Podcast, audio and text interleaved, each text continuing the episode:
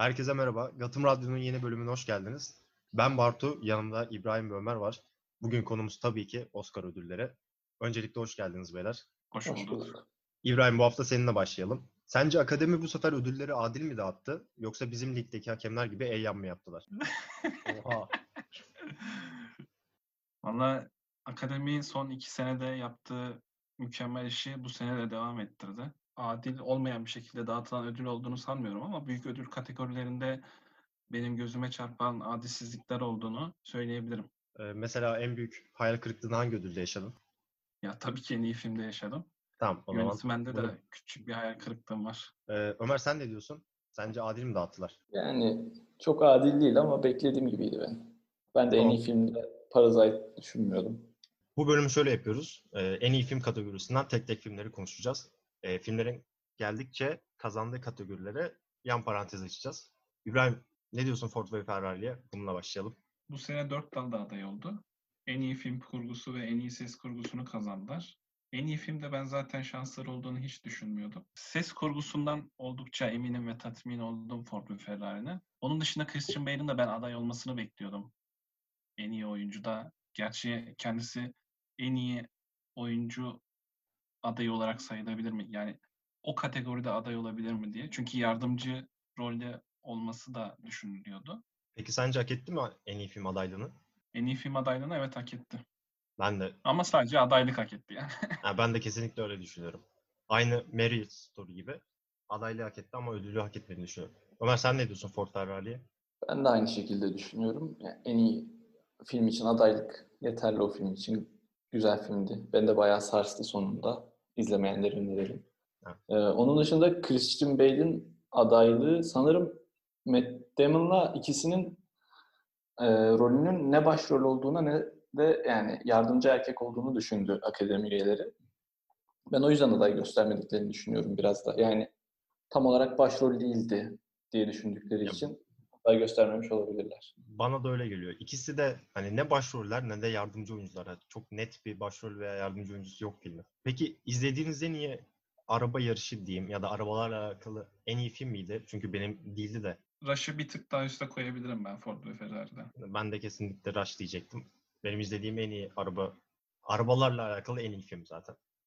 Bende de Aynen. en iyi iki, sen ikisini koyarım. Ayrıca bestecisinin de Hans Zimmer olması filmi bambaşka bir seviyeye çıkartıyor. Aynen. Biraz da Irishman'ın kazandığı Oscar'lardan konuşalım. Pa- pardon Oscar kazandı demişim. Irishman aday gösterildi 10 kategoride de Oscar alamadı. Sizce bu hak ettiği bir şey mi yoksa akademinin yaptığı yanlışlardan biri mi? Ömer ne diyorsun? Ben açıkçası bir ödül beklemiyordum. Sadece Al Pacino'nun almasını istiyordum en iyi yardımcı e, erkek oyuncu ödülünü. Çünkü bayağı beğenmiştim. Fakat o alamadı. Çünkü yani 9 önceleri 9 adaylı olmuş onun ve bir kere en iyi başrolü almış. Muhtemelen bundan dolayı ona vermeyi düşünmediler. Bunun dışındaki ödüllerde de yani Irishman beni tatmin etmedi açıkçası. Bayağı bir PR yaptılar öncesinde.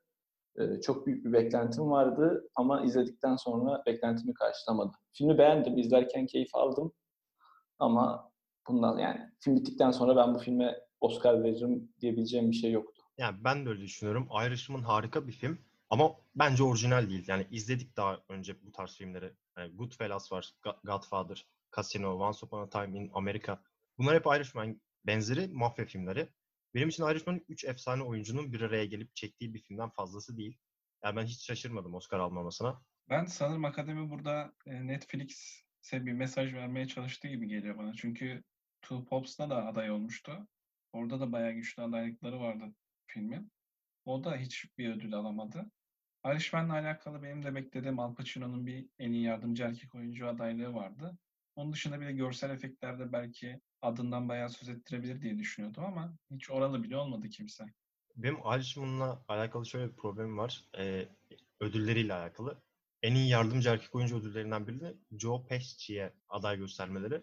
Ee, ben çok Oscar'a layık bir performans gösterdiğini düşünmüyorum. Zaten filmin görsel efektleri, oyuncuları gençleştirmek için yaptıkları şeyler bence performansların biraz önüne geçiyordu. Hani Al Pacino'nun kazanmaması, Robert De Niro'nun aday bile gösterilmemesi bu, bence bu sebeple alakalı.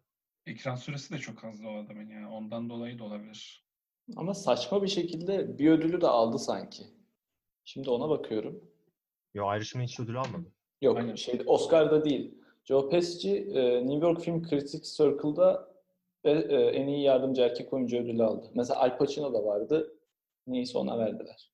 E, biraz en iyi yardımcı erkek oyuncuya giriş yapalım buradan. E, bence Brad Pitt kategorisinin en net şekilde öne çıkan adayıydı. Ya ben kesinlikle kazan kazanmasını bekliyordum ve kazandı da. Bu Brad Pitt'in ilk Oscar oldu bu arada. Şaşırtıcı Evet. şekilde.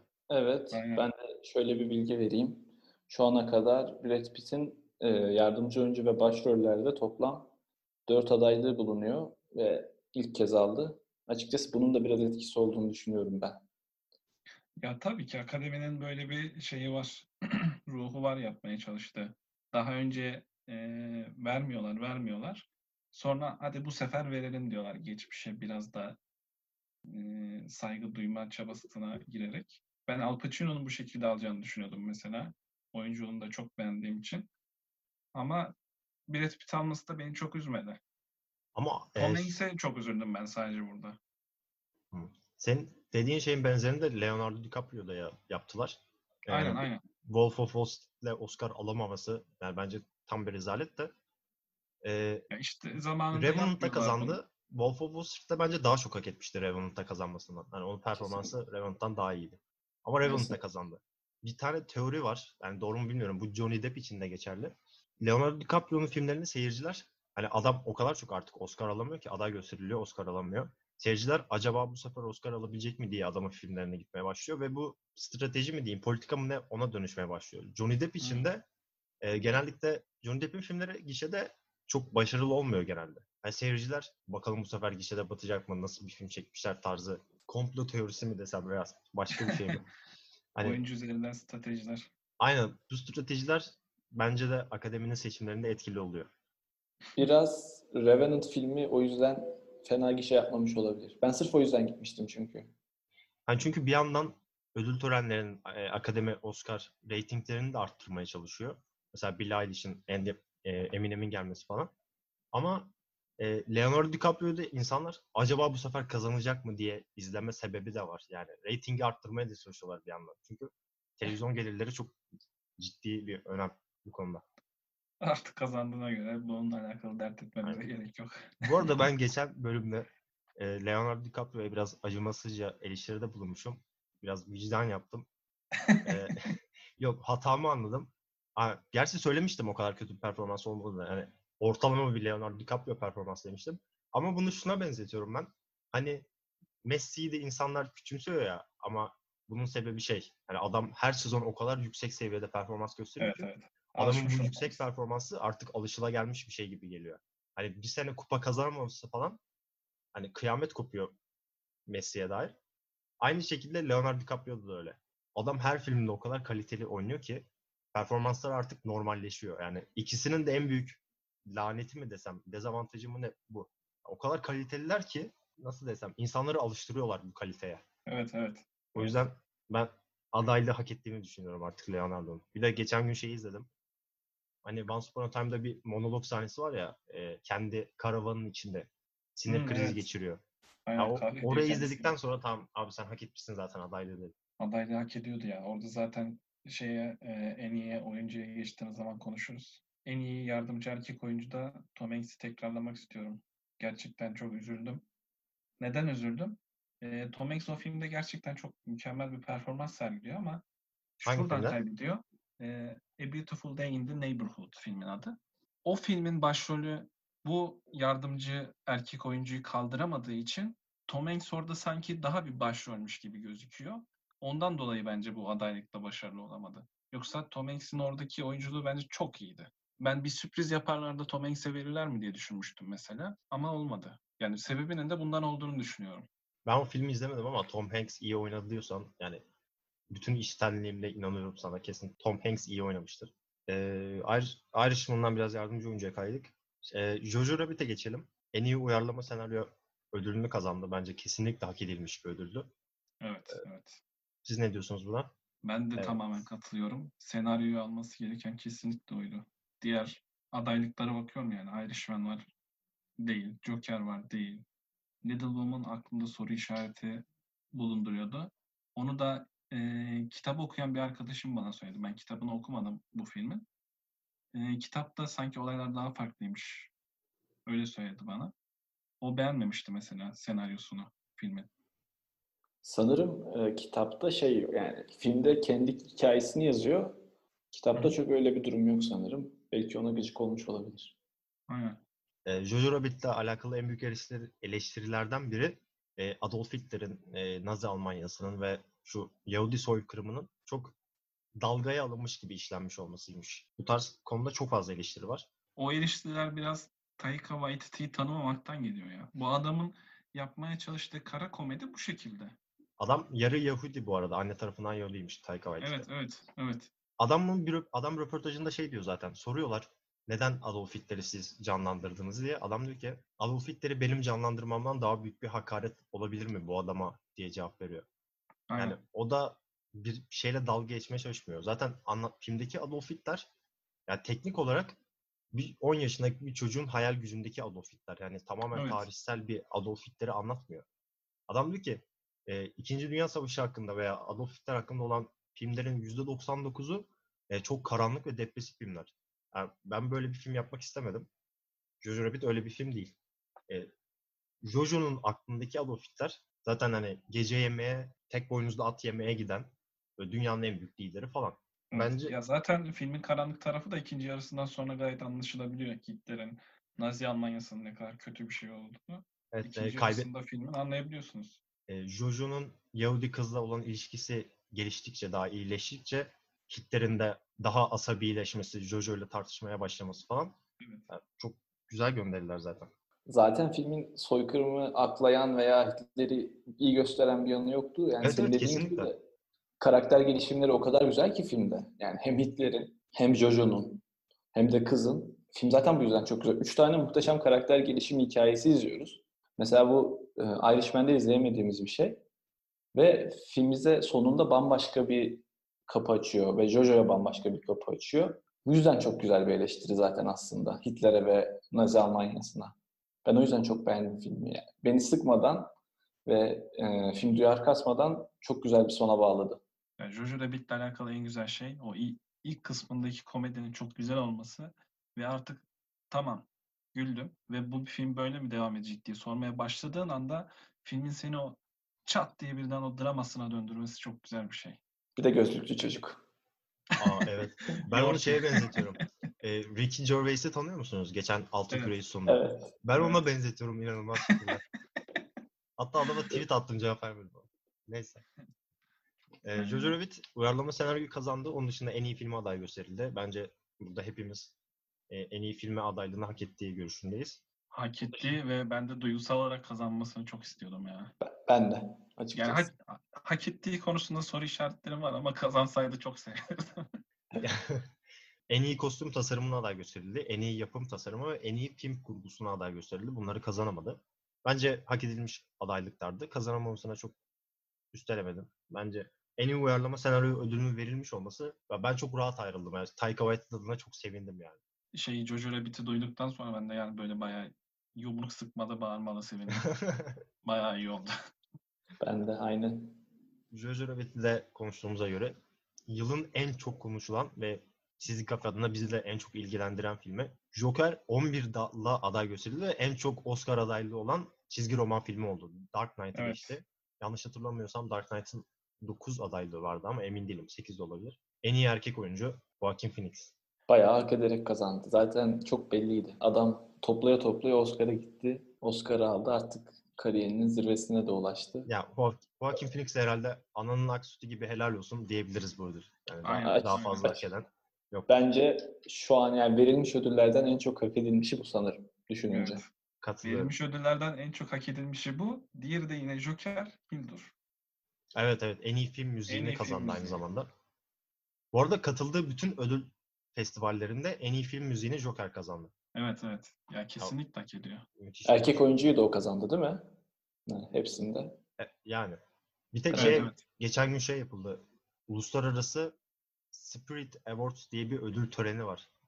E, orada Adam Sandler kazandı ama bu herhalde Hı. şey böyle Oscar'a aday gösterilmeyen böyle ikinci klasman şeyler gibi. e, performanslar gibi. Joker'in müziklerini yapan abla aynı zamanda Chernobyl diz- dizisinin de müziklerini yapmıştı. E, Evet, Chernobyl'i evet. izlemiş miydiniz?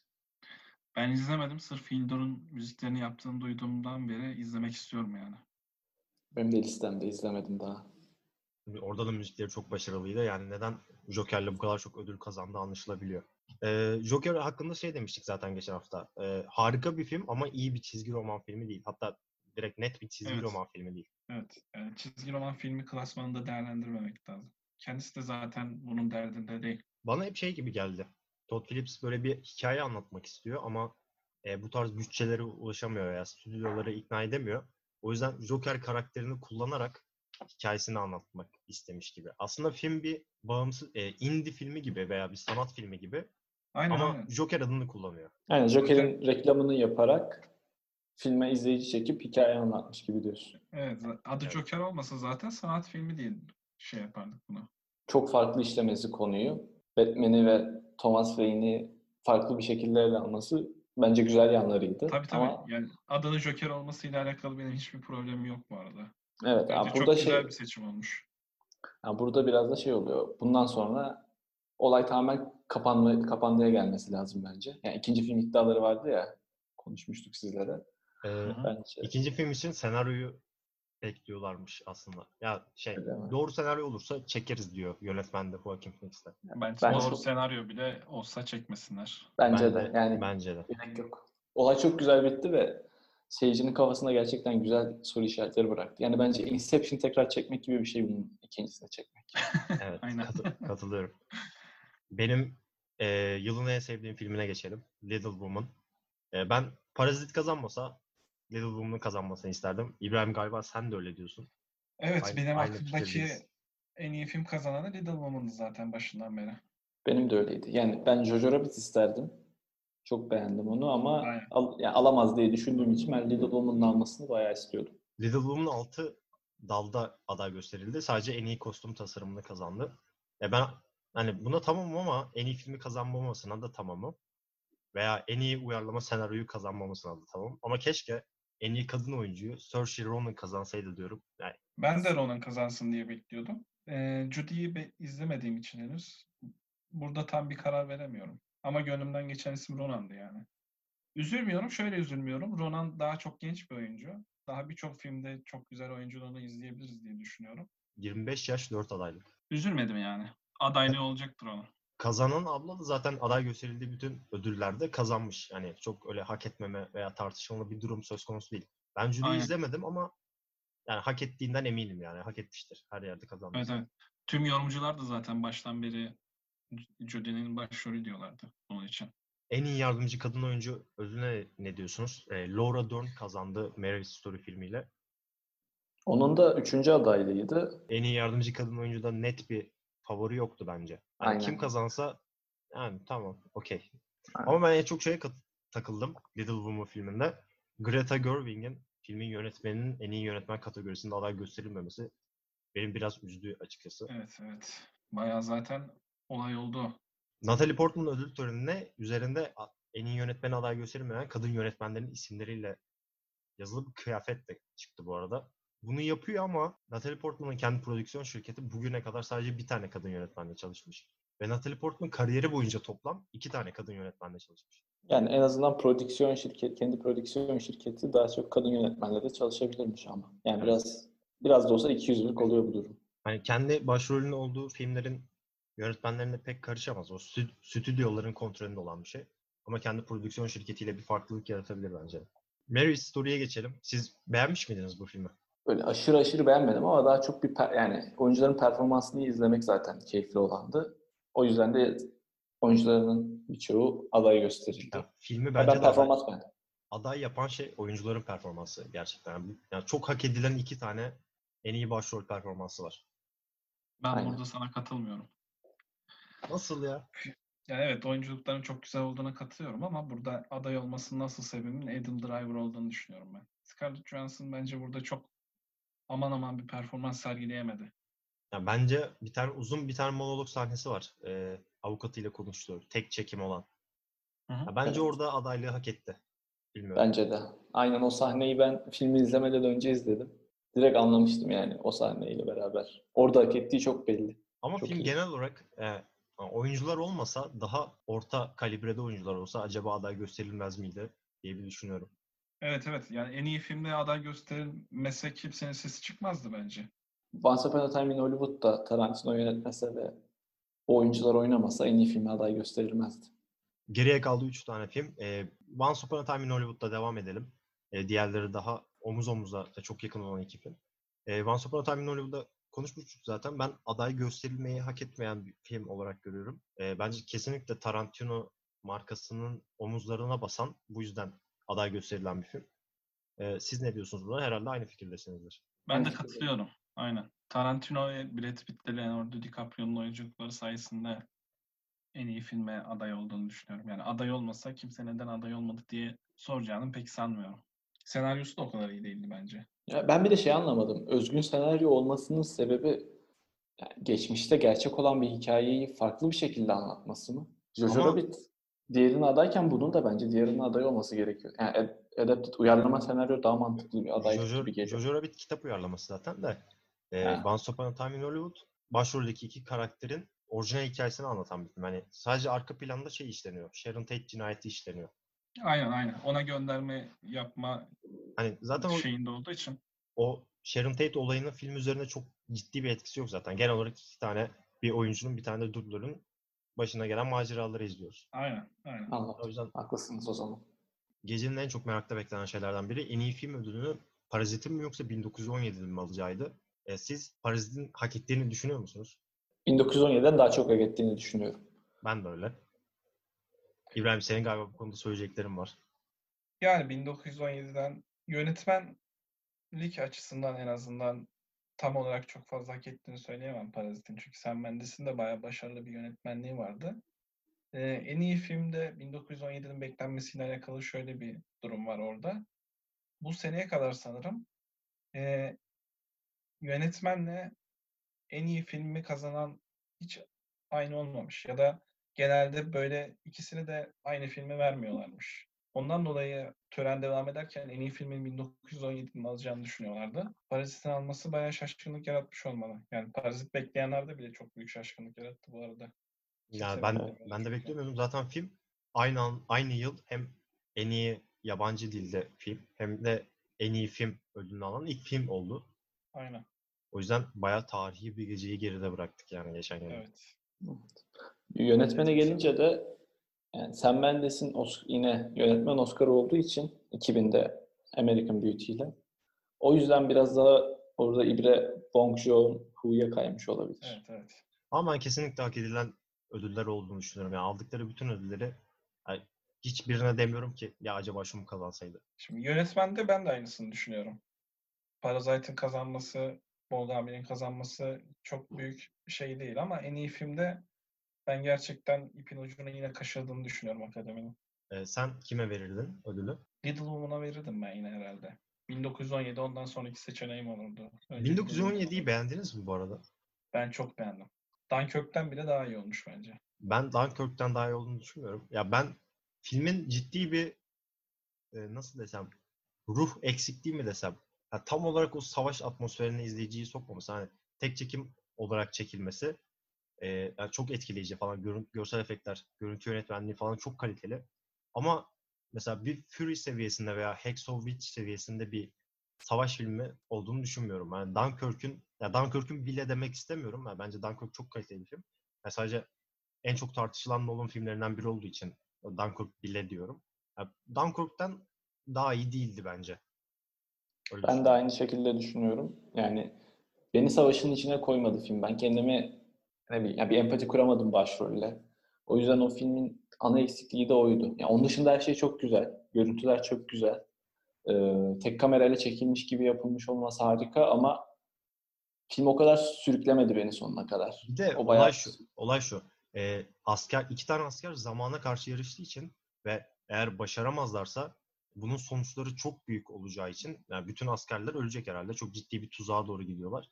Yani o gerginliğin hat safhada olması lazım. Aynı Dunkirk'teki gibi. Dunkirk'te de Tom Hardy'nin karakteri eğer o önündeki düşman uçaklarını indiremese yani Belfast'taki bütün ordu yok olacak falan. Ee, düş- ciddi sayıda asker kaybedecekler falan. Bence o bence o gerginlik seviyesi Dunkirk'te çok yüksekteydi ama 1917'de öyle değildi.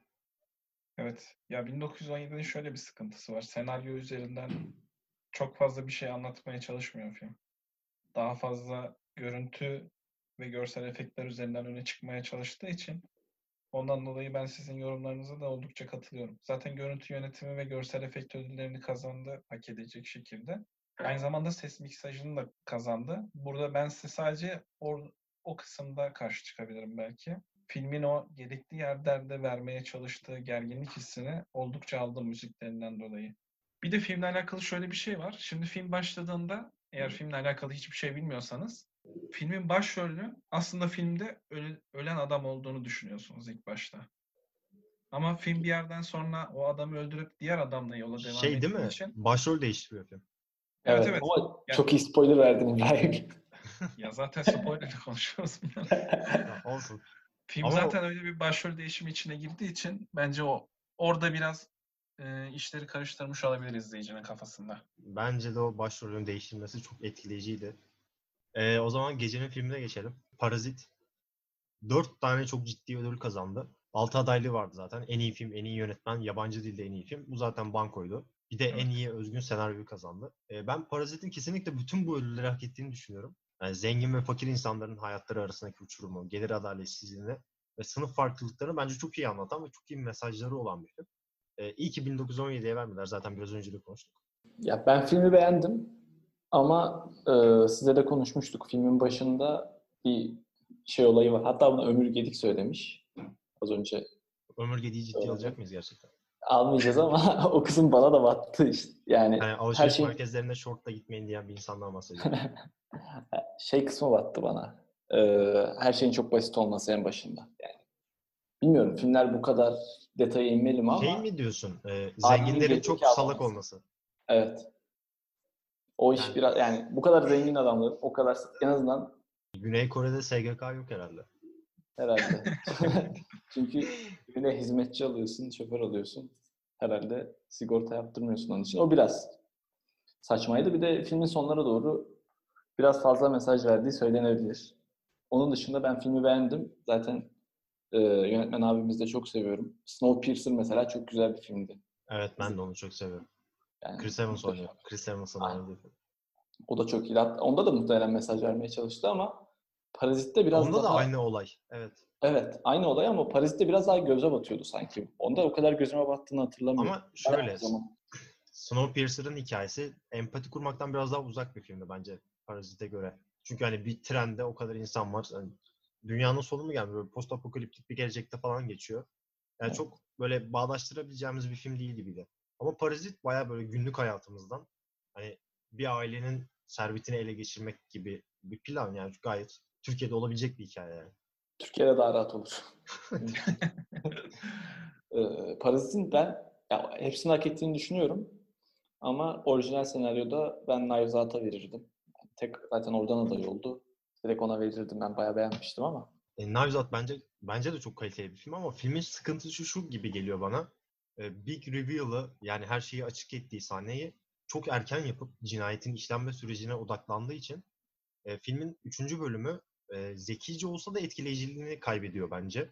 E, bu yüzden de filmin ikinci yarısına ya acaba kim öldürdü olarak değil de suç malum kişinin üstüne nasıl kalacak şeklinde geçiyor. Yani film aslında kötü değil ama heyecanlı da değil. Yani Benim açıkçası hissettiklerim daha çok şeydi. Yani bu film eğer e, yani kimin öldürdüğü en son açıklansaydı klişe bir film olacaktı. Yani sıradan bir Agatha Christie romanı gibi. E, son yani ben şöyle film izlerken 20 dakikada bir tahmin yaptım. Böyle olmuş, şöyle olmuş diye ve her 20 dakikada yaptığım tahmin doğru çıkmadı. Yani hiçbir şekilde tutturamadım. Bu yüzden beğendim öncelikle. Bir ikincisi de bu tarz bütün filmlerden veya romanlardan olayı çok farklı işlemişler. Yani senin dediğin gibi erken açıklanıyor ama sonrasında ne olacağını gene bilmediğimiz için film yani beni bayağı sürükledi ondan sonra da o yüzden ben çok beğendim filmi. Yani en iyi filme falan aday olması gerektiğini söylemiyorum ama bence senaryosu çok başarılıydı. e, cinayeti kim işledi sorusunun işlenmesi, e, cinayeti nasıl işledi sorusunu izlemekten bence daha heyecan verici. E, ama buna da saygı duyuyorum yani. Bence adaylığı hak eden bir filmdi ama kazanmalı mıydı emin değilim. İbrahim galiba senin Parazit hakkında söyleyecek birkaç kelimen var. Onları Evet, başlayalım evet. istersen. Benim Parasite hakkında söyleyecek çok kelime. Tamam, hadi bakalım sahne senin. ya ben ben de o dört adaylığından sadece ikisini hak ettiğini düşünüyorum. En iyi yönetmenle yabancı dilde en iyi film. En iyi özgün senaryoyla alakalı yani adaylara bakıyorum. Anca o zaman yani kazanabileceğine ikna oluyorum. Yoksa kendi film içinde senaryosunu değerlendirdiğim zaman hiç kazanabilecek bir film gibi durmuyor. Benim için film harika başlamıştı. O aile üyelerinin eve sızma işlemleri, o sahneler çok fazla böyle hani sıkmadan tık tık tık tık ilerlemesi benim çok hoşuma gitmişti. İkinci yarıya girdiğimiz zaman film ailenin içerisine sızdığı zaman artık böyle sosyal mesajlarını vermeye başladığı zaman o sınıf farklılıklarını ortaya koymaya başladığı zaman film sanki değerini biraz daha düşürdü benim gözümde. Bunun dışında filmin sonunda zaten en büyük hatasını orada yapıyor. Filmin bir sonu var. Hem de çok güzel bir sonu var. Ama film kendisini orada bitirmeyip bir son daha yazıyor. Bir son daha belirliyor kendisine. Orada beni tamamen kaybetti film. Bir dakika ilk sonun nerede demiştin? Filmin ilk sonu. Filmin ilk sonu şey işte bahçede kıyım yaşanıyor. Adam bulunamadı falan kaçtı diye şey yapıyorlar. Sonra adamın biz aşağıda kaldığını öğreniyoruz. O, Ama şey değil mi sence de e, yani ne kadar kaçak durumda olabilir ki? Yani ya yakalanacak ya da yakalanacak yani. zaten film onunla alakalı hiçbir şey söylemiyordu ki. ikinci sonunda bile. Biz sadece çocuğunun onu kurtaracağı hayalini görüyoruz o kadar. Makul. Yani adam adam oraya hapsoldu ve film orada bitse benim için harika bir bitiş bu. Ama orada bitirmeyip adam bir de çocuğunun üstüne bir hayal kurmasını şey yapıyor. Sanırım onu bu yüzden şeyden yazdılar. Ee, spor salonu sahnesinde babası diyordu yani plansız olmak en iyisidir. Çünkü ne zaman plan yapsan bil ki eninde sonunda o plan bozulacak diye bir monolog yapıyordu ya. Hı hı. Sanırım onunla alakalı olarak ekstra böyle bir son koymayı düşünmüş kendisi. Ama hiç Tamam. koymasaymış bence çok daha iyi olurmuş. Tamam ben şu an katıldım sana. En iyi yönetmenliği hak ettiğini düşünüyorum. Yani Sam Mendes'ten bir tık daha iyiydi bence. Çünkü o zengin aileyi gösterirken böyle aşağıdan çekmesi, fakir Evet. aileyi gösterirken böyle yukarıdan çekimler kullanması falan. Çok Kamera güzel çok iyi kullanılmış yani filmde. İkinci yarısıyla alakalı filmin sevmediğim bir şey de yani tamam sen bir sosyal mesaj vermeye çalışıyorsun ama burada da sosyal mesaj, burada da sosyal mesaj, burada da sosyal mesaj bir yerden sonra insanı boğmaya başlıyor. O yüzden Anladım. özgün, özgün senaryo ile alakalı aklımda soru işaretleri var. Ama dediğim gibi diğer adaylara baktığım zaman aşırı bir seçim olarak görmüyorum. Yani neden bu seçildi diye görmüyorum ama en iyi filmde kesinlikle yani şimdi hepimiz biliyoruz akademinin neden en iyi filmi Parasite'a verdiğini. En iyi film olsa da olmasa da Parasite'a verecekti nihayetinde. Çünkü yani törenin başından beri farklılık farklılık farklılık diye konuşmaya başladı herkes. Akademi bunu her sene yapıyor. İki sene önce Moonlight'a verdi. Bu arada Ondan ben önceki sene Moonlight'ın kesinlikle hak ettiğini düşünmüyorum. ben de kesinlikle hak ettiğini düşünmüyorum. Ondan önceki sene de şeye verdi. Shape of Water'a verdi. Onun hiç hak ettiğini düşünmüyorum ben. Tamamen O, saçma onun- bir o filmin ya. Allah belasını versin gerçekten. Aynen ya. Oscar, ne kadar- izledim. Ne Abi- kadar nefret edebilirsem o kadar nefret ediyorum filmden. Bütün benliğimle nefret ediyorum filmden. Shape of Water olması, alması saçma. En iyi yönetmeni Del Toro'nun olması daha da saçma. Ki Del Toro'ya o ödülü şu yüzden verdiler. Panel Labirentinde veremediği, veremediği ödülü burada vermek istedi ki o yüzden verdi. Akademi. Ben tamamen o şekilde düşünüyorum. Bu sene de aynısı oldu. Yine bir konu üzerinden o konuyu öne çıkaracak yapıma ödülleri dayadılar. E, o zaman e, ilk üçünüzü alalım. Parazit diye bir film olmasa ilk üçünüzde hangi filmler olur? Yani Little Woman, Jojo Rabbit, üçüncüm de yani ya 1917'yi koyarım ya da Ford ve Ford ve Ferrari'yi koyarım. O ikisinden biri olurdu. Yani film olarak baktığımda tamamen. İbrahim senin? E, Little Woman. Ondan sonra 1917. Ondan sonra da Jojo Rabbit gelirdi. Ama Jojo Rabbit gönlümün şampiyonu. Yani ben de kesinlikle Little Woman'a verirdim. Gerisini de çok önemsemezdim. 2 ile 3 kim almıştı. Birinciysen birincisindir. İkinciysen hiçbir şeysindir. Yalnız bize bize 2 ve 3'ü sorup iyi oldu. Moderatör ayrıcalığı. Çok iyi. Ben ve Ömer bu yıl pek animasyon izlememişiz ama İbrahim sen izlemişsin. Ee, animasyon Evet. ko- kategorisi konusunda neler düşünüyorsun? Ya animasyon kategorisi de bu sene akademinin diğer bir şakası herhalde. Toy Bana- Story 4 kazandı Toy bu arada ödülü. Evet, ben duyduğumda o kadar şok oldum ki iki sene öncenin La La Land olayı tekrar mı yaşandı diye acaba La gerçekten La Land de bayağı hak etmişti ödülü bu arada. almaması gereken film Toy Story'ydi yani. O Kim kazanmalıydı? almaması gereken en iyi film Toy Story'ydi. Ee, kim kazanmalıydı? Klaus mu? Aynen, Klaus'u ben daha çok beğenmiştim ama I Lost My Body de kazansa hiç şey yapmazdım yani. Yadırgamazdım. Çünkü onun müzikleri, hikayesi, e, anlatma şekli bayağı güzeldi. Ee, o zaman bir de en iyi yabancı filme geçelim. Burada Parazit kazandı. Zaten Parazit'in kazanacağı çok bankoydu. Ama ben aday gösterilmeyen bir filme çok üzülmüştüm. Portrait of a Lady on Fire adlı bir Fransız filmi. Ee, Evet. Bu kategoride başka bir Fransız filmi Sefiller aday gösterildi. Ben onu izlemedim ama kesinlikle Portrait of a Lady on Fire'ın adaylığı hak ettiğini düşünüyorum. Gerçekten muhteşem bir filmdi. Genelde bu tarz sanatsal filmleri çok izlemem ama bu film nefes kesiciydi gerçekten. Aday olmaması tamamen Fransız lobisinin işi. Fransız. Bence de kesinlikle aday olmayı hak ediyordu. Hatta yani akademinin en iyi filmi Parasite'a vereceğini bilsem bu kategoride Portrait of a Lady on Fire'ın aday olmasını ve ödül almasını çok isterdim ben. Çok güzel bir filmdi gerçekten yani. Ben başından sonuna kadar asla sıkılmadım. Ben şeyi çok sevmiştim. Yani 18. yüzyılın sonlarında Fransa'da geçen bir filmin e, ressam olan karakterin bu kadar güçlü bir kadın, bağımsız bir kadın olması beni çok etkilemişti. Hani mesela Evet, küçük evet. bir detay vereyim. Filmde o karakterin kıyafetinde cepler var. Normalde o, o dönemde kadınların kıyafetlerinde ceplere izin verilmiyor çünkü bir şeyler çalarlar diye. Cepleri var mesela veya meslek olarak ressamlık yapıyor. Babasının mesleğini devam ettiriyor hani evlenmek zorunda olmadığını söylüyor falan. Yani tamamen bağımsız ve güçlü bir karakter. Ben buna çok düşmüştüm. O yüzden aday gösterilmesini çok isterdim. Ford ve Ferrari'de hangi karakterin başrol, hangi karakterin yardımcı oyuncu olduğunu belli olmadığını söylemiştik. Aynısı Lighthouse için de geçerli. Robert Pattinson ve Willem Dafoe'nun karakterleri tam olarak hangisi başrol, hangisi yan karakter belli değil. Zaten ikisi de aday gösterilmedi bu yıl. Ben kesinlikle Willem Dafoe'nun hani en iyi film, e, en iyi oyuncu, yani en iyi erkek oyuncu olmasa bile en iyi yardımcı erkek oyuncu da aday gösterilmesi gerektiğini düşünüyorum. Yani ben de öyle düşünüyordum. Ama aday gösterilmemesini anlayabiliyorum yani filmin. Bir türlü hangisi başrol, hangisi yardımcı olduğuna karar verememesi dolayısıyla aday olmaması bana çok şaşırtıcı gelmedi. Adaylığı hak eden başka bir e, oyuncu daha söyleyeceğim. Rocketman filmindeki performansıyla Taron Egerton bence adaylığı kesinlikle hak etmişti. Hatta Leonardo yerine Taron aday gösterirse çok üzülmezdim açıkçası. Adaylığı hak eden bence ama gösterilmeyen ve bu konuda çok tartışılan filmlerden biri de Uncut Gems oldu. E, hepimiz Evet. izledik o filmi. E, siz de düşünüyor musunuz aday gösterilmesi gerektiğini? Özellikle Adam Sandler'ın performansı da göz ardı edilmişti. Filmi beğendim, bayağı beğendim ama sonu çok tatmin etmedi beni. Bence yani o, o kategoride kendine yer bulabilirdi bir şekilde belki. Çok kolay değil ama belki gösterilebilirdi. O filmin de oyun yani değişik bir hikayesi var. Önce basket Kevin Garnett oynuyor filmde. Önce filmi Amare Stoudemire için yazmışlar. Sonra bir şekilde uyumamış. Sonra Kobe için yazmışlar.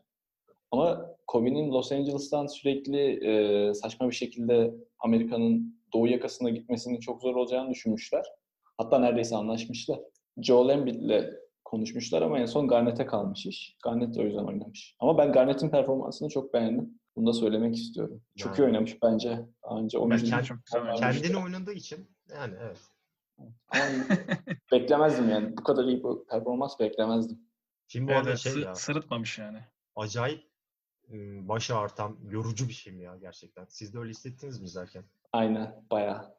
Böyle Ya ben o baş ağrısını Irishman'de yaşadığım için Sen daha ben- bir hafif geldi bu bana. alışkındın. Adam Sandler'ın her olduğu sahnede yani gerçekten kulaklarım uyuyacaktı. Gözlerim çıkarttı. Yani adamdan zaten ölesiye nefret ediyorum. Bir de film bu kadar yorucu ki yani bitirmek için çok saba- çaba sarf ettim gerçekten yani film bitmesi için. Neyse lan iyi ki aday gösterilmedi. Şerefsiz herif. Animasyon kategorisi dışında kısa animasyon filmlerinin ikisine de baktım ben. Heyler'le alakalı şöyle bir şey var. Çok hoşuma gitti benim. Bu animasyon film için Kickstarter'da kampanya oluşturmuş yönetmen. Hmm. Ve e, 75 bin dolarlık bir şey belirlemiş. ka- hedef belirlemiş. 300 bin dolara yakın para toplamış ama. Oh. Bayağı şey olmuş yani. ilgi göstermişler. Desteklenmiş, ilgi Yani göstermişler. yönetmene Evet. güvenmişler yani. Aynısını şey için de yapmışlardı. Blue Mountain State'in filmi için. Yaklaşık 1 milyon dolardı galiba bağış toplanmıştı. Öyle filmi çekmişlerdi ve bok gibi bir film olmuştu gerçekten. Hı. Evet devam edelim. Bayağı kötü. O açıdan yani Hair Love'ın kazanması bir anda anlamlı güzel bir şey oldu. Bir de gecenin tartışılan konularından biri e, en iyi sinematografi ödülünü 1917'de almasıydı. Hani herkes tarafından önde gözüküyordu. Ama aynı zamanda Lighthouse'un almasını bekleyenler de vardı. İbrahim senin bu konuda da söyleyecek bir şeylerin var galiba. Evet ben sinematografi kategorisinde 1917 yerine Lighthouse'un ödül almasını bekliyordum. Çünkü o da bayağı başarılı bir sinematografiye sahipti. En iyi oyuncu dallarında ya da en iyi yardımcı oyuncu dallarında adaylık çıkaramasa bile sinematografi açısından çok güzel olduğu için sadece bu adaylıkla ödül alabileceğini düşünüyordum. Ama yani 1917'nin alması da beni çok şaşırtmadı açıkçası. Filmin tek çekim olması hatta en son bir tane hücum sahnesi var ya bütün askerlerin cepheyi terk ettiği. Ya, Sırf onunla bile ya. kazanıp Evet kazanabilecek. evet. yani. Evet. Bir de şu Fransız kadının yanından ayrıldıktan sonraki sahne çok iyi. Evet. Renk. Evet evet. Kaçış sahnesi. şeyi fark ettiniz mi hiç? Ee, aynı oyunlardaymış gibi. Richard Madden'ın Evet, evet. karakteriyle Benedict Cumberbatch'in karakteri böyle checkpoint noktasıymış gibiydi. Evet, Çok, çok böyle iyiydi. Güzel gelmişti zaten. Aralara öyle ünlü oyuncuları koyması bayağı iyi olmuş. Yani Ee, bir de son olarak görsel efektleri konuşalım, bitirelim bence. Ee, Endgame'in almasını isteyenler vardı. Hatta önde görenler vardı. Ama filmi e, kategoriyi 1917 kazandı. Bence bu da hak edilmiş bir ödüldü. Yani insanlar genel olarak görsel efektlerin e, işte aksiyon sahneleri, patlamalar veya CGI karakterler falan olduğunu sanıyor. Ama genel olarak set mühendisliği diyeyim veya Yüzüklerin Efendisi'nde set mühendisliği çok üst düzeydeydi mesela. Set mühendisliği, aksiyon sahneleri, koreografiler falan bunların da görsel efektlerde çok ciddi bir payı var. Yani ekranda olan her şey görsel efektlere giriyor. Ya ben 1917'nin kazanmasını bekliyordum zaten ama ayrışmaya da bir şans veriyordum. Çünkü o oyuncuların gençleştirilmesi üzerinde bayağı emek harcanmış yani. Ben bu arada film izlerken bunun böyle olduğunu bilmiyordum. O oyuncuların makyajla gençleştirildiğini sanıyordum. Hı. Ama efektlerle gençleştirildiğini öğrenince bayağı şaşırmıştım yani. Endgame'i zaten kazanacağını ben beklemiyordum. Ee, Evet. Oyuncuların gözlerinde bir problem vardı. Sanki böyle suluymuş gibi gözleri sürekli. evet. Bir de yani Çok göze batıyordu. Ge- gençlerde ama hareketleri yaşlıydı. O biraz garip duruyordu. Yani mesela Tamam. Robert De Niro'nun yerdeki adamı tekmeleyememesi. Evet. O sahne çok evet, çok talihsiz bir sahneydi gerçekten. yani C- bu arada yani Avengers'a gelirsek CGI ödülü olsaydı Yani gene olabilirdi ama yani visual effects yani görsel efekt ödülü başka bir şey dediğin gibi. Ya Endgame'de yani sadece Infinity War'la birlikte Thanos'un görsel efektleri ya bugüne kadar sinema tarihinin en iyi CGI karakteri herhalde. Adam zaten Infinity War'da başrol. Yani tamamen CGI olan bir karakter başrol olarak var. Yani bu çok yani zamanında çok üst düzey bir şeydi. Şimdi çok normalleşti artık. Yani Gollum'un Yüzüklerin Efendisi'nde bu kadar ekran süresinin çok olması yani herkesin aklını alıyordu zamanında. Şimdi Thanos başrol olabiliyor mesela bir karakter. Bu arada da yani Yüzüklerin Efendisi'nin böyle bir film olması janrı olarak e, çok fazla akademi gözünde yer edinmemiş bir film olması yine de bu kadar çok Oscar'ı ve adaylığı elinde bulundurması bence çok harika bir şey. Yıllar geçse bile üzerinden hala hatırlayıp çok sevindiğim bir durum. Ya Yüzüklerin Efendisi set mühendisliği açısından çok yani ciddi bir başarı mesela. Hobbit bu kadar iyi değildi. Film çekildiği yıllarda görsel efekt, yani teknoloji çok daha geliştiği için daha yeşil perdenin önünde çekmeye e, kararını vermişlerdi. Ama Yüzüklerin Efendisi gerçekten yani Yeni Zelanda'ya gidip hani her türlü şeyi düşünüp çektiler. Yani yeşil perde de kullandılar. Ama çoğunlukla çok yani yaratıcılıkla çektiler o filmi gerçekten. Evet evet. Ian McKellen'ın hatta bu konuyla alakalı bir şeyi var.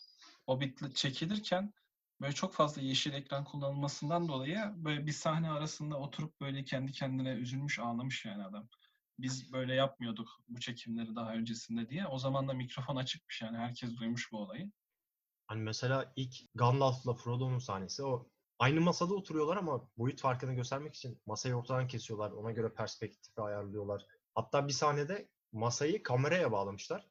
Kamera hareket ettikçe masa da onunla hareket ediyor ve perspektif bozulmuyor falan. Yani çok Evet. inanılmaz detaylar var o ilk Aynen aynen. üçlemede. Bir sonraki bölümde siz Birds of Prey'i de izlemiş olursunuz. Çok daha detaylıca konuşuruz hatta. Evet evet. Full onu konuşuruz. Oscar bölümü için de şeklimiz böyle olsun o zaman. Bu senede bir daha Oscar izlemeyeceğiz diyerek Ama yine bir sonraki sene adaylıklar açıklandığı itibaren hadi Oscar, Oscar diye tutturacağımız bir bölümün daha sonuna geldik. Jojo Betzler, ten and a half years old. Today, just do what you can. Where in the shit do you think you're going? Hmm? Out. Out? Oh, no, you don't. No, we're gonna stay in here and you're gonna tell me exactly what's going on with you and that thing in the attic. That thing It's a girl. You're in love with her, aren't you? Yes. Admit it. I just said yes. I knew it! It's never gonna work out. No. No, she's too old for you, and you're ugly. No, she's gonna leave you. You know that, don't you? So, here's what's gonna happen, you little shit. You're gonna put this on, okay? You're gonna forget about that disgusting Jewy cow up there, and you're gonna come back to me where you belong. Right? Put it on. And then we're gonna pretend none of this ever happened. You got it?